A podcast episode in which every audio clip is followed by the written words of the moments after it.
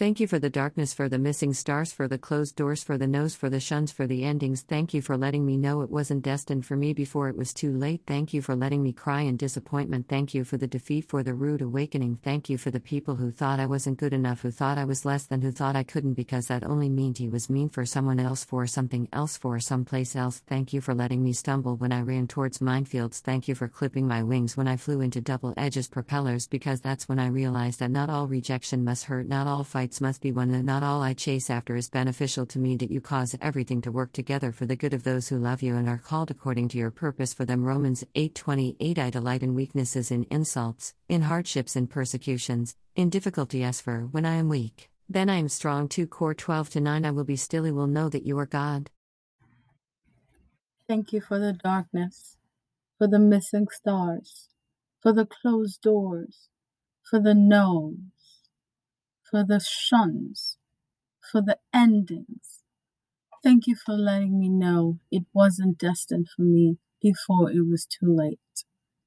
Thank you for letting me cry in disappointment. Thank you for the defeat, for the rude awakening.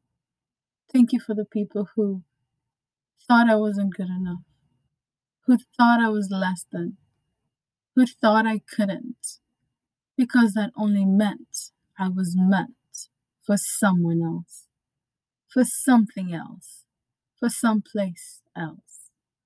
Thank you for letting me stumble. When I run towards the minefields, thank you for clipping my wings.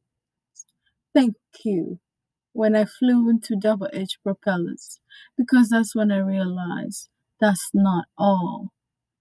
That not all rejection must hurt, not all fights must be won that not all I chase after is beneficial to me, that you cause everything to work together for the good of those who love you and are called according to your purpose for them.